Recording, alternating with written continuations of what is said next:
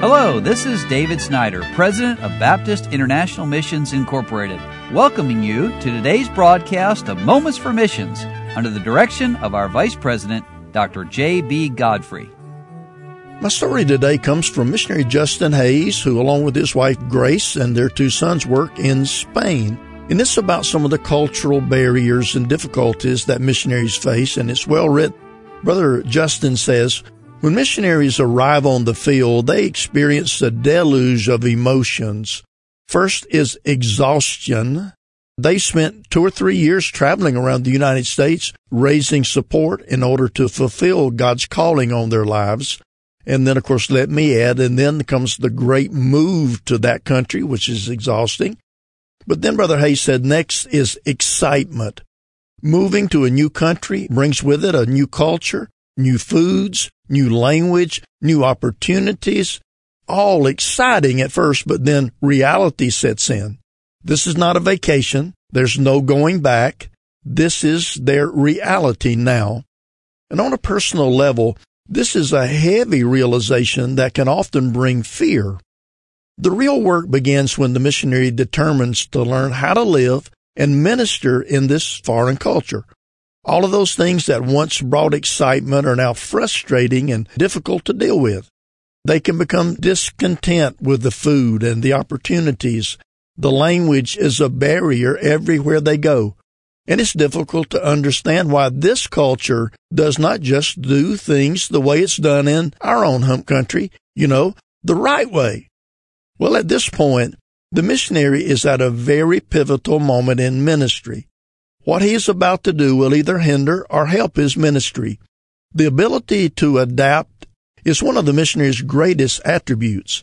However, he does not know if he can adapt until he's in a position where he needs to adapt. One of the greatest barriers to the gospel a missionary will face is the culture. This is not just a modern problem. As we study the ministry of Jesus, we see him adapting his approach to presenting the truth of the gospel when he meets the woman at the well. He used her Samaritan heritage and the well itself, where she was drawing water, as a way to enter into a gospel conversation. And every time we see Jesus use a parable in his teaching, we understand that he is adapting his approach to presenting the gospel based upon who the audience was. However, we need to understand that he was not changing the truth to fit his audience. Rather, he used different methods and approaches in order to best convey unchangeable truth. We see this also in the way that the Apostle Paul adapted his ministry. He writes, "To the weak became I as weak, that I might gain the weak. I am made all things to all men, that I might by all means save some. And this I do for the gospel's sake, that I might be partaker thereof with you." Paul was giving the Corinthian believers some insight into his ministry methodology and his desire to break down man-made barriers to the gospel.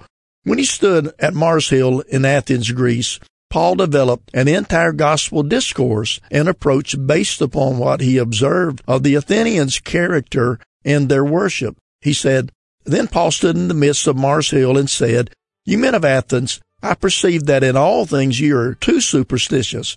For I passed by and beheld your devotions, and I found an altar with this inscription, to the unknown God, whom therefore you ignorantly worship. Him declare I unto you.'" Paul was not changing the truth of the gospel. He merely adapted his approach to presenting the gospel to the people to whom he was ministering at that present time. You've been listening to Moments for Missions. For further information, please write to B I M I, P O. Box nine, Harrison, Tennessee three seven three four one, or call us at four two three, three four four, three four four. five zero five zero, or you can visit us online at w w w dot b i m i dot org. Until next time, may the Lord richly bless you.